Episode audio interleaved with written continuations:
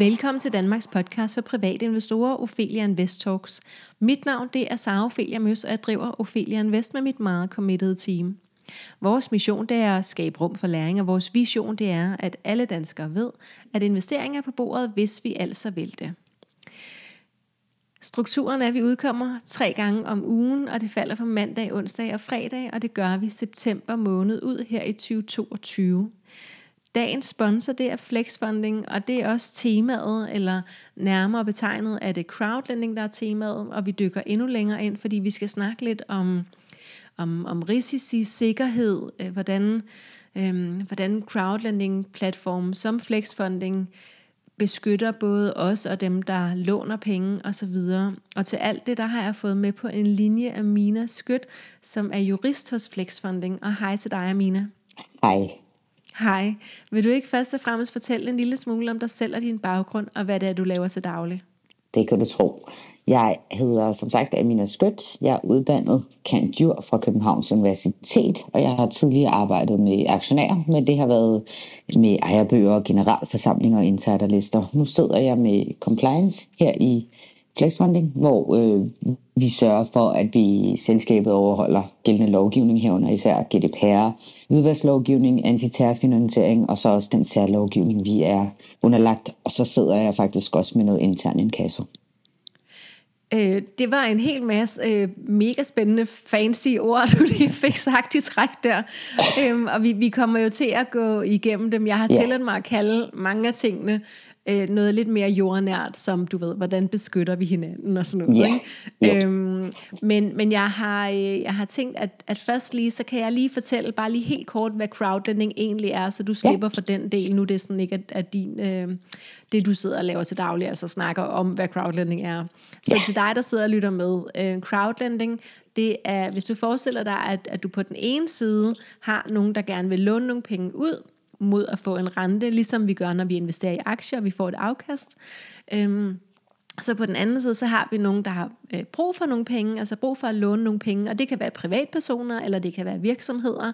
Øhm, og øh, ja, det er, vel, det er vel de typer, der kan være. Øhm, og så mødes man på den her online platform, så i stedet for at låne penge direkte til hinanden, som man også kan hos andre udbydere eller nogle udbydere, så kan man i stedet øh, mødes på den her online platform, hvor man bare kan gå ind og sige, jamen jeg vil gerne låne 500 kroner ud, eller øh, 1000 kroner ud. Hvem er det, der gerne vil låne nogle penge af mig? Og så laver man en aftale gennem platformen, og det hele er meget, meget simpelt og øh, let tilgængeligt og let forståeligt. Og det er altså en måde at øh, ligesom få lidt spredning, hvis man ikke kun vil investere i aktier og obligationer, øh, så crowdlending sådan en en fin ekstra måde at, øh, at sprede sine penge på. Typisk med ret fin afkast, så det er sådan noget af det, der jeg plejer at fremhæve som positivt, at afkastene faktisk ligger sådan typisk på fra sådan noget måske 6,5% op til ja, faktisk over 10% nogle gange hos nogle platforme. Og øhm, det der så er lidt særligt, fordi det vil man jo måske også kunne få på nogle aktier, men det her, det er, øh, det er lån, så lidt ligesom obligationer, så det er, sådan, det er ikke aktie, det er mere sådan over i, i lånemarkedet, hvor obligationer også ligger. Så det vil sige, at risikoen eller stabiliteten er højere. Så risikoen kan føles lidt lavere, det kommer vi mere ind på, er jeg sikker på, sammen med dig, Amina. Men stabiliteten især øh, kan vi regne med. Så hvis jeg nu låner 1000 kroner ud, så den, der har lånt dem, begynder faktisk at betale tilbage, typisk øh, med det samme. Så jeg får både lidt mine penge tilbage igen løbende måske, øh, plus at jeg får den her rente øh, hele tiden. Øh, og det kan være sådan ret dejligt, øh, hvis, man, hvis man nu er vant til at investere i aktier, hvor man skal vente måske flere år, til man sælger på at få sit afkast. Så her der er altså sådan løbende afkast. Og derudover så, øhm, så kan man øh, investere med meget kort tidshorisont, så øh, for nogens vedkommende helt ned til 6 måneder, det er sådan ofte mellem 6 måneder og lad os sige 24 måneder, altså to år. Så hvor at, at man aldrig må investere med kort tidshorisont på aktiemarkedet, så hedder det jo at være spekulant, så, øhm, så er det faktisk lidt meningen, at man har en kort tidshorisont med crowdlending.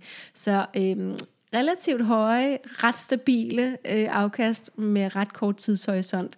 Det er, sådan, det er det, jeg godt kan lide ved crowdlending. Så det var sådan lige kort om crowdlending. Og flexfunding, som er dem, der hvor du arbejder, Amina. Ja. Øh, flexfunding er så den største af de her platforme, der findes i Danmark. Øhm, og hvis man Hvis man ikke har prøvet crowdlending før, så er det måske fint lige at starte med at snuse til det danske marked. Hvis man allerede er i gang, så kender man måske nok flexfunding i forvejen. Og vi har jo også samarbejdet i et godt stykke tid efterhånden, så vi har jo snakket med jer flere omgange. Ja. Men, øh, men flexfunding har altså en masse lån øh, liggende inde på flexfunding. Er det .dk, Amina? .dk? Det er .com. .com, flexfunding.com, yes. Så det tænker jeg sådan var en, en kort intro til crowdlending og til, til jer hos, hos Flexfunding. Og så skal vi jo kaste os ud i, uh, i det med, med alle de her regler, og hvordan I beskytter os og beskytter dem, der låner penge. Ja. Så, så kan du måske starte med sådan at skitsere, Amina, hvilke risici er der ved crowdlending? Der er jo selvfølgelig de helt normale risici, som der altid er, når man laver en investering. Det er lidt ligesom, når man investerer i aktier. Der er jo en risiko for, at man taber nogle penge. Øh, og i vores tilfælde, der kan det jo ske ved, at øh, et selskab, der har lånt penge, går konkurs for eksempel. Men for, til forskel fra aktiemarkedet, så er vi jo ikke afhængig af et marked som sådan, men de individuelle selskaber, der låner penge. Øh, og det er jo derfor, at vi vil gøre alt, hvad vi kan for at sikre os imod, at netop at de for eksempel går konkurs, og at vores investorer så tager penge. Mm. Og, så og er, er det jo, så... Ja, kom bare. Og så er der selvfølgelig de juridiske øh, risiko, øh, og det er jo sådan noget som databrud eller svindel, og, og det er jo også det, jeg sidder til dagligt og arbejder med og sørger for, forsøger at gøre alt, hvad vi kan for, at ikke skal ske. Vi har snakket med, øh, med Jakob øh, ude fra jer, som, som er sådan, øh, sidder og kreditvurderer de her selskaber og sørger for, at øhm, ja, i sidste instans, at det er selskaber, han selv vil investere i, altså med, med al sin øhm, økonomiske viden. Øh, er det så sådan, at du sidder øhm, lidt ved siden af Jakob og så sammen sørger I for, at risikoen er så lav som muligt? Ja, og, og det er jo en helhedsvurdering, så det er ikke kun kreditværdigheden, vi tjekker ved et selskab. Vi kontrollerer jo også, hvem de reelle ejere er, og laver undersøgelser, det hedder KYC, KYB, Know Your Customer. Det er også ja. lovgivning, vi er underlagt, og det kræver simpelthen, at vi ved, hvem vores kunder er, og derfor skal vi også undersøge, hvem er de personer, der står bag de selskaber. Mm. Så det er en helhedsvurdering. Så laver vi selvfølgelig kreditvurderinger og tjekker regnskaber og økonomi for selskabet igennem, og ud fra det så bliver der lavet en kreditscore, og, og på den måde så laver vi sådan en helhedsvurdering af, af selskabet, og om vi overhovedet har mulighed for at vil låne dem penge, eller hjælpe ja. med at låne dem penge på vores platform. Ja, øh, og den her kreditscore, det er også den, der sådan lægger op til, hvilket afkast der er på lånet, ikke? Jo, det er det i hvert fald. Ja. Og det, det, det gør jo også, det er både renten, der gør det, og, og kreditskoven til sammen. Ja, så jo mere risikabelt lånet er, jo højere vil det potentielle afkast også blive. Ikke altid, men jo, det Eller kan man, omvendt. som, det kan man godt man sige, sige som, nej, det kan man godt sige som fingerpeg. Altså det, det er jo selvfølgelig, jo større risiko du tager, jo, jo mere skal du jo også have ud af det i sidste ende. Men det er jo noget, man selv vælger ind på vores platform, netop fordi, ja. at den er nemt tilgængelig og står på alle lån, øh, hvad øh, kreditskoven er, så kan man selv tage stilling mm. til, om det er en risiko, man er villig til at tage eller ej. Ja, det er og, også ret fint, fordi det gør der jo faktisk ikke på aktier, vel? Der skal man nej. jo selv ligesom finde ud af, om det her det er risiko risikabel eller ej. Men I skriver det jo faktisk på forsiden, ikke? Altså, eller det gør på, lige bag forsiden. Så ja. lige så snart, at vi har, har tilmeldt os eller oprettet os, så kan vi se, jamen, hvad ligger der af lån, og øh, jeg tror, det hedder det måske A, A-lån, dem som er de mindst risikable. Det gør dem, det, der ja. har den bedste kreditscore. Ja, Ja. Øh, og så okay. går det så nedad. Og så kan man jo ud fra det tage, en, tage stilling til, hvor man ligger, hvor, hvor risikovillig ja. man er. Og det ja. er jo en samlet vurdering, og derfor ligger vi jo faktisk også regnskaberne op, så det kan man også sidde og kigge på, hvis man har styr på sådan nogle tal, og se, hvordan har selskabet tidligere gjort det. Og mm. Samtidig så skriver vi også, øh, om der er nogle sikringsakter, vi har gjort os, om vi har taget pant i noget, og om der er nogen, der kautionerer for det her lån. Så på den måde, så forsøger vi på mange forskellige fasonger at sikre vores investorer og sikre lånet og pengene, ja, at de kommer tilbage igen. Det var faktisk igen. mit næste spørgsmål. Hvordan beskytter I alle os, der låner penge ud via jeres platform? Ja, altså hvis vi starter i det helt basale, så har vi jo interne procedurer, der skal gøre alt, hvad vi kan for at beskytte vores investorer. Og det er blandt andet sådan noget som et fireøjnes princip med, at når jeg laver en udbetaling, så er der en anden, der skal anden godkende. Så det ikke hviler på én person, fordi vi er jo mennesker, vi kan komme til at lave fejl. Så derfor så, så hjælper vi hinanden på den måde. Og så er der også regler for, hvem der overhovedet må lave de her udbetalinger, gebyrer osv. Så, videre. så er der selvfølgelig kontrol af vores potentielle kunder. Igen, know your customer vi tjekker op på, hvem er personen bag i. Har de, er de på en sanktionsliste rundt omkring i verden, eller har de tidligere konkurser bag sig? Øh, og man kigger også på deres økonomi. Man laver kreditvurdering. Øhm, og så at de underskriver med nem idé. Vi skal jo også sørge for, at det juridiske er i orden, så når de underskriver deres kontrakter, så bliver det gjort med nem idé, og på den måde får vi også valideret øh, CPR-nummer, og at de har, hører hjemme i Kongeriget Danmark, som vi skriver det i vores betingelser. Mm-hmm. Og så er det, at det, alle de penge, der kommer ind og ud, det vil sige, når I vælger at investere gennem vores platform, så ligger de ikke hos os fysisk. De ligger i, øh, på en bankkonto uden for flexfunding. Og det gør jo også, øh, fordi vi har det, vi kalder en wind-down-plan, øh, som sikrer investorerne og låntagerne. Så hvis flexfunding af et eller andet grund skulle gå ned, for eksempel der er en, der får en mursten i hovedet, øh, eller vi bliver påbudt af staten, så kan de her aftaler stadig fortsætte. Vi har en aftale med en tredje part, som overtager, og sørger for, at penge stadig ryger frem og tilbage, som de har aftalt fra starten af gennem platformen. Så der er rigtig mange forskellige måder, hvor vi beskytter vores investorer og vores låntager på, og så selvfølgelig også sådan noget som forsikring og så videre. Øh, sindssygt flot opremsning der. Det var virkelig øh, øh, det, som, som jeg synes stod særligt ud, men det er måske også, fordi jeg ikke har hørt det begreb før. Ja. Det her fire-øjne-princip. Ja. Vildt smart. Øh, altså, og det er simpelthen bare for at undgå menneskelige fejl. Ja, de kan jo aldrig 100% undgås, fordi to mennesker kan også lave fejl, men ja, chancen klart. for at fange en fejl er meget større, hvis der er en med friske øjne, der kigger på det. Så det vil sige, hvis, hvis jeg skal ind og lave en udbetaling og skal godkende det, så tjekker jeg jo alle dokumenter igennem. Står alt som det skal? Passer det, at renten er 6,75 og ikke 7,5, som jeg måske har skrevet, eller lånenummer mm. er korrekt, at der er underskrevet osv. osv. osv når man går i hele den her proces igennem. Men man kan ofte se sig blind på sådan nogle ting, når man sidder og laver det samme igen og igen. Og derfor sørger ja. vi for, at der altid er en med friske øjne, der også lige kigger på det og siger, jeg er enig med dig i, at alt er, som det skal være. Vi sender ud. Og det må også føles rigtig rart, ikke? Altså jeg tænker, det er jo, jo nu er det måske ikke nødvendigvis store summer for, for den enkelte lån yder, altså den, der låner penge ud og får et afkast, men for den, der låner pengene, så kan det jo godt være lidt større beløb, ikke? Så jeg tænker, det må være rart at vide, at at de ligesom, altså gør jeg umage, ikke? Jo, jo, jo. Øhm, hvordan, hvordan sådan dem beskyttes dem, der optager lån? Er der noget særligt, der skal gøres der? Altså, kan, kan du sige noget om det? Nu er jeg selvfølgelig øh. mest interesseret i, hvordan I beskytter altså, dem, der sidder og lytter med, og, og, og mig også, altså, fordi det er jo også, der låner pengene ud, øh, altså investorerne. Men hvad med dem, der optager lånene? Har de brug for en eller anden form for beskyttelse, altså fra investorerne, sådan et eller andet med, at, at vi ikke må trække pengene hjem igen lige pludselig, eller er der, øhm, er der øhm, noget? Altså jeg vil sige, at den største beskyttelse, de nok egentlig har, det er, at der fremgår af vores vilkår, at investorer ikke direkte må kontakte låntagerne. Og det er jo fordi, ja. vi står som mellemmanden på et punkt, og vi formidler jo både lånet, øh, pengene den ene og den anden vej, men vi sørger også for al kommunikation imellem. Og det er jo fordi, hvis der nu er en, der ikke betaler til tiden, og, og folk ikke får deres afkast, så kan man jo selvfølgelig godt blive bekymret eller nervøs. Så har vi sikret vores låntager på den måde, at vi siger, at vi forestår al kommunikation imellem jer, så de ikke lige pludselig bliver øh, prøvfyldt med, med, med, ja, præcis kimet ja. eller mailet med, med en masse spørgsmål om hvorfor, og det ene og det andet. Så det går ja. gennem os, så på den måde, så prøver vi jo selvfølgelig også at beskytte dem, og vi sidder og tager daglig kontakt, du har ikke betalt, kan du lige sørge for det, send lige et screenshot, mm. og så forsøger ja. vi jo sammen at finde en løsning, og vores, det er jo også i vores interesse, at vi ikke bare sender folk i en kasse med det samme, men at vi finder en løsning på, hvis der måtte være et eller andet problem. Så det sidder jeg ja. også og, og tager hånd om til dagligt på den måde, og, og har kontakt til de her låntager. Og nu kommer det måske til at lyde som om, der er mange, der ikke betaler pengene tilbage, du siger en kasse og så videre, men det er jo ikke tilfældet, vel? Det er det i hvert fald ikke. Det er det i hvert fald Nej. ikke. Men det er bare fordi, det er en del af min arbejdsopgave, ja. så jeg ser det jo. Jeg ja. ser det jo selvfølgelig. Men nej, det er der ikke langt de fleste betaler, de betaler til tiden, og, og så får investorerne også sine penge til tiden. Det er der ingen tvivl er det rigtigt, Er det rigtigt, at det, sådan, er, er, er det sådan under 1% af lån, der ikke bliver betalt tilbage?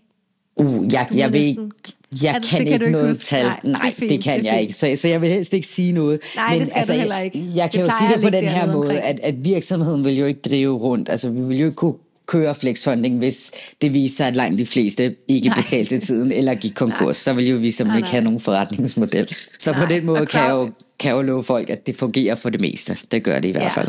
Og crowdlending kom jo faktisk ud efter finanskrisen, så det har også ja. været i gang i lang tid efterhånden, ikke? altså tilbage til, hvad skal vi sige, 2009. Ikke? Mm. Så det er jo faktisk øh, er 13 år eller sådan noget allerede, som, som, som, som den branche, jeg har på banen, sådan bredt set.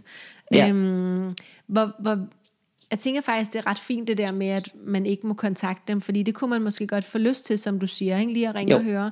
Og, øh, og det er jo fordi, man kan jo faktisk se inde på jeres platform, hvem det er, man låner pengene til.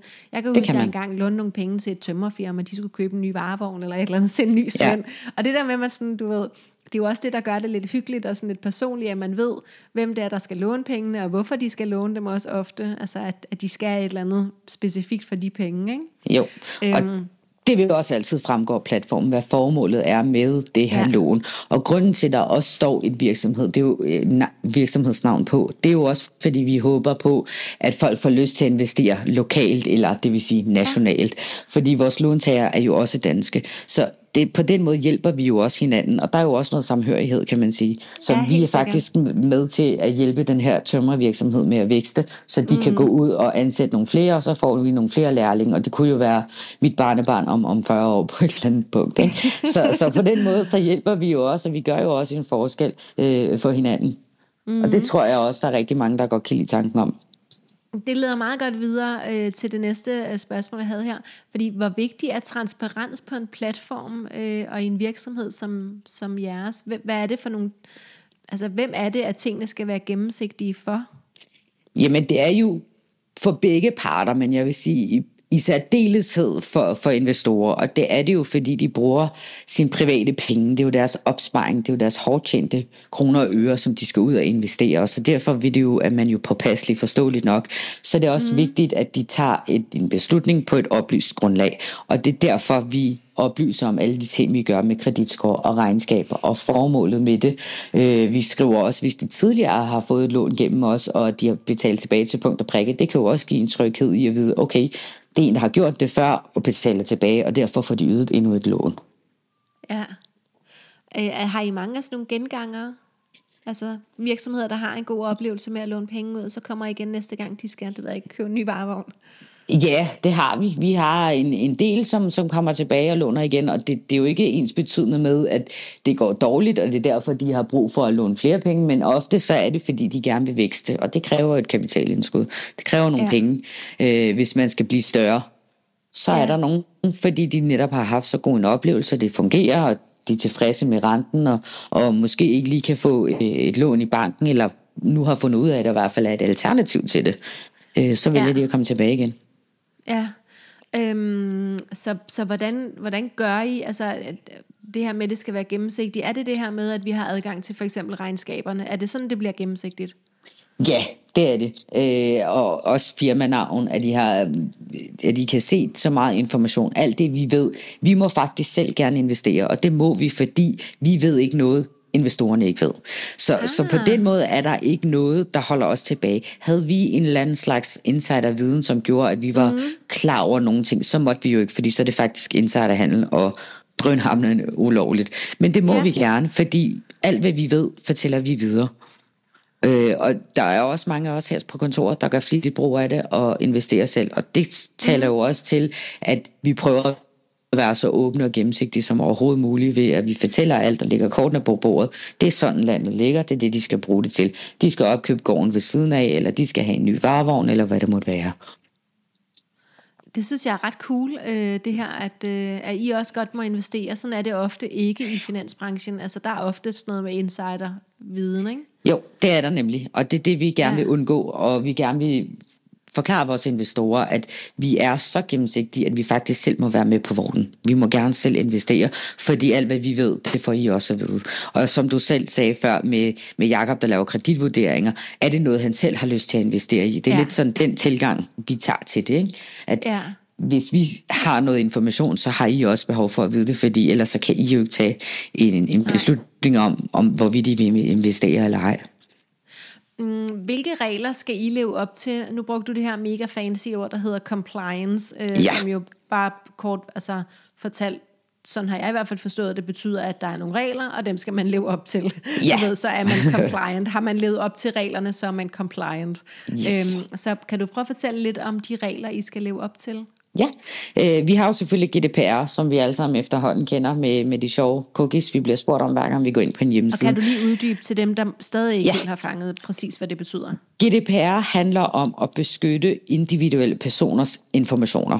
Det vil sige, som virksomhed, så er vi underlagt en hel masse regler, der siger, at vi må kun gemme på de informationer, vi absolut øh, har brug for, for at drive virksomhed. Er det ikke nødvendigt for os, så skal vi sørge for at slette dem. Øh, der er tidsrammer for, hvornår alt skal slettes, og at man har ret til at få rettet oplysninger, det vil sige, at det altid er korrekte oplysninger, vi har. Så på den måde, så beskytter vi vores investorer mod øh, og deres informationer, det vil sige personnummer og så videre. Fordi man skal jo øh, godkendes, når man opretter sig inde på platformen. Mm, ja. Og det vil sige, at man sender jo noget personlig information ud, mm. og det skal vi jo beskytte, fordi der er jo identitetstyveri og så videre. Så, så det er ja. vores, en af vores største opgaver, det er at beskytte data og personlige informationer på alle de personer, der er registreret i vores systemer. Okay, så, så det er det første, GDPR? Ja, det er ja. det i hvert fald. Hvad og så, har du så ellers? så har vi hvidvasklovgivning, som er blevet ja. meget, meget stor og vigtig, og alle finansielle institutter er underlagt. Det handler om, at vi skal være opmærksom på, hvis vi vi ser nogle transaktioner for eksempel, der ser mistænksomme ud, og det kan de gøre af mange forskellige grunde. For eksempel, at de kommer fra et mistænksomt land, eller de kommer fra en mistænksom person, eller der er rigtig mange af dem, eller det kan være mange små eller store ting, der gør det. Når vi bliver opmærksom på sådan noget, så har vi pligt til at rapportere det til myndighederne. Og det er, er det jo for at sørge for... kigger efter? Øh, ja og nej. Altså, nogen ikke fordi vi sidder og leder sådan aktivt, men falder man over noget, og, og altså vi skal jo altid have det for øje, skal man sige. Vi skal altid have det baghovedet, ja. når vi sidder og, okay. og kigger på, uanset hvad vi kigger på, så skal vi altid tænke, er det her normalt for den her kunde? Er det normalt for alle andre kunder? Er det noget, man gør i den branche, de er i, i den branche, vi er i, i det, vi sidder med? Så det er noget, man altid skal have for øje øh, og være opmærksom på. Og så skal vi, nu, som sagt, rapportere det til myndighederne, og så tager de, mm. de ligesom over. Så hører vi ikke mere om det. Øhm, så tager de over og tjekker op på, om der er noget at tage fat i eller ej, og så gør de det selvfølgelig. Og det er det samme med øh, antiterrorfinansiering. Det er lidt det samme, man, man sådan kigger efter og mistænksom ved, men det er to forskellige lovgivninger. Det er både med at hvidvaske penge, men også at man ikke finansierer øh, terrorvirksomheder. Terrororganisationer. Det er også noget, du skal holde øje med.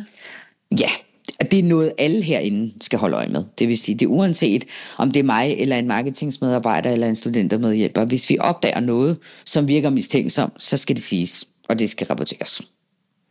Og har du mere? Det lyder meget allerede. øh, jamen, så er der jo selvfølgelig den nye særlovgivning. Der er kommet noget EU-lovgivning, som gør, at øh, man fra nu af, eller fra næste år af, skal have en øh, crowdfunding øh, tilladelse.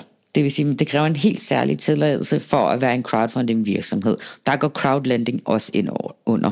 Så der er en masse krav til øh, nogle øh, forpligtelser, man skal gøre sig, og det er især det her med gennemsigtighed. Hele loven er baseret på at beskytte investorer, så det er sådan noget med, at når, inden man vil investere, så skal man spørges om, er du sikker på, at du vil investere, og at man bliver gjort opmærksom på, at der er risici forbundet med at investere, er du klar over det, øh, og alle sådan nogle ting. Så der er en masse særlovgivning, som, som netop er kommet på banen, som vi og, øh, har søgt om. Jeg har søgt om øh, at, at blive crowdlending virksomhed godkendt. Mm-hmm. Øh, og det er en proces, der undervejs, det tager jo tid, sådan nogle ting, men når den mm. lovgivning træder endelig i kraft, så er det jo også en lovgivning, vi skal, under, øh, vi skal overholde, hedder det.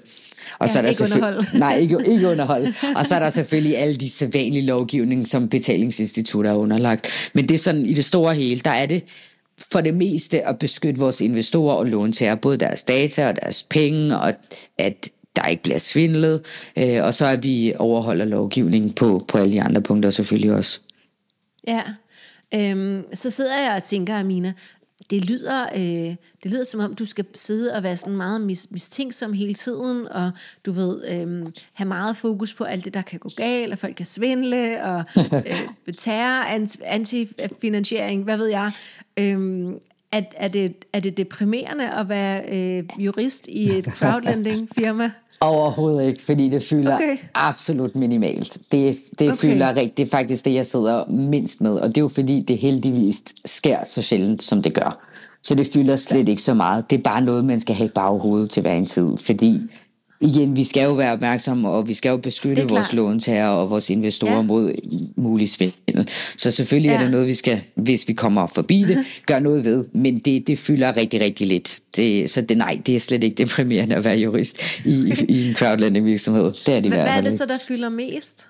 i dit arbejde? Det er nok compliance og sørge for, at vi overholder lovgivningen på den ene eller den anden måde. For eksempel, øh, at vores politikker til hver en tid er opdateret, at vi overholder GDPR, og i forbindelse især også, når man har et IT-system, at det er sikret, at det er datasikret, at cookies bliver overholdt, at betingelserne er opdateret, og øh, vilkår osv. Og, øhm, og så er det selvfølgelig kontrakter. Kontrakterne fylder ja. jo rigtig meget, fordi dem indgår mm. vi jo en mm. masse af hver evig eneste dag. Ja, det er klart. Så de lever op til, til vores standard og låntagernes standard, at de er underskrevet korrekt osv. Så, videre. så det fylder langt mere i den grad. Okay. Og det synes du er spændende? Ja, det gør jeg i hvert fald. Ja, okay. Godt. Øhm, hvilke udfordringer er der som crowdlending-platform? Ja, øh, altså man kan sige, at vores fornemmeste opgave, det er jo at levere et rigtig godt produkt, både til virksomhederne, men også til investorerne. Og vi mm. oplever faktisk en rigtig stor interesse for de her virksomheder, som begynder at opdage netop, at der findes et alternativ til at gå hen i banken og få et lån der. Mm. Men det har krævet en meget stor indsats at få beskeden ud til de her virksomheder, for de har ikke været klar over det, på trods af, som du selv sagde, at det faktisk har eksisteret i ret lang tid. Øhm, og når det kommer til vores investorer, så oplever vi også, at der er en en vis tilbageholdenhed.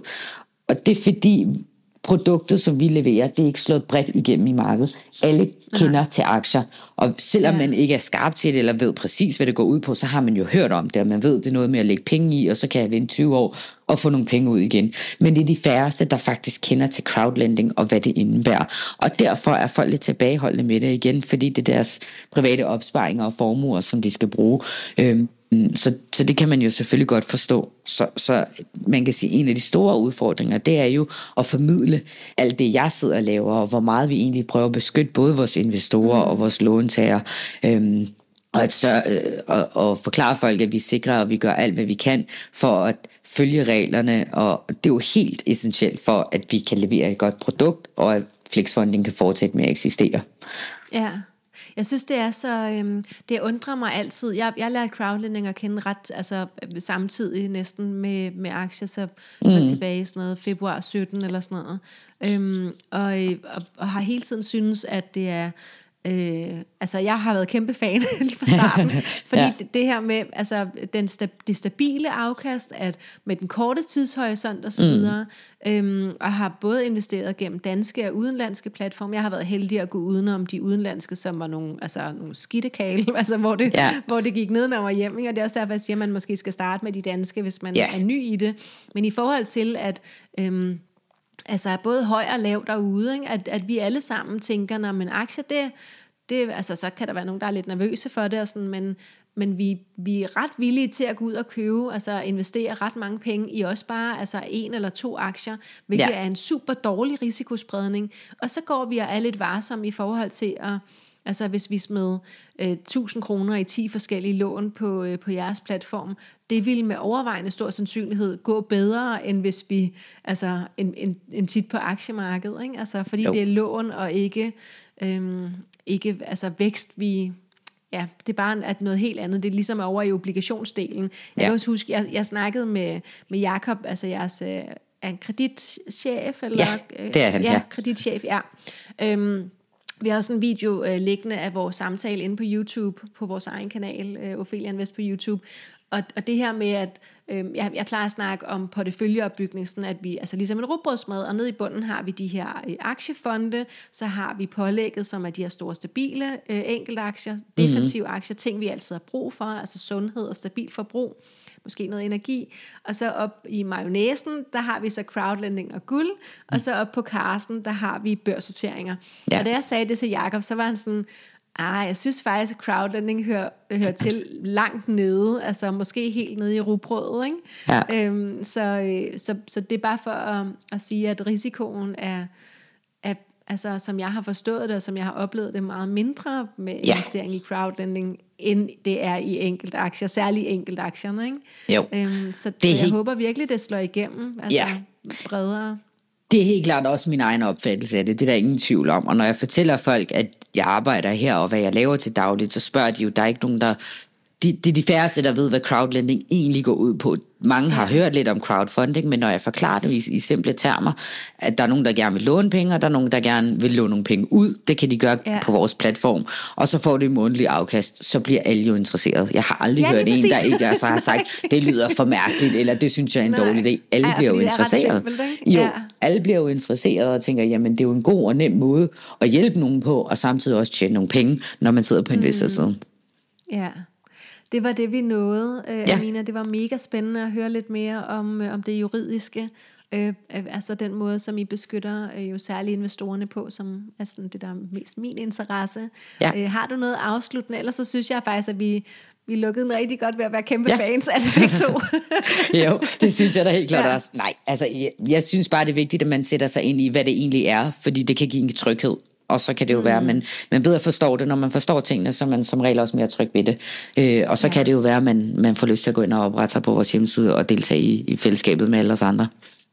Og det jo koster jo ikke noget at oprette sig, og så det gør det ikke, komme ind og få lidt, altså lidt, man kan læse lidt mere, ikke, når man først jo. er oprettet som kunde. Ja, det kan man. Godt. Så en opfordring herfra til at, øh, at, at snuse mere til det. Tak fordi du vil være med, Amina. Selv tak, Sarah dig, der sidder og lytter med, du kan som sagt øh, hoppe ind hos Flexfunding på flexfunding.com. Øhm, øh, de er også helt sikkert på de sociale medier, øh, hvor jeg er sikker på, at du kan følge med også. Og øhm, den her episode var sponsoreret af Flexfunding, men jeg vil gerne lige sige, at jeg var altså kæmpe fan af crowdlending, inden at, øhm, at vi begyndte at samarbejde med Flexfunding. Og så er der bare tilbage at sige tusind tak, fordi du lyttede med.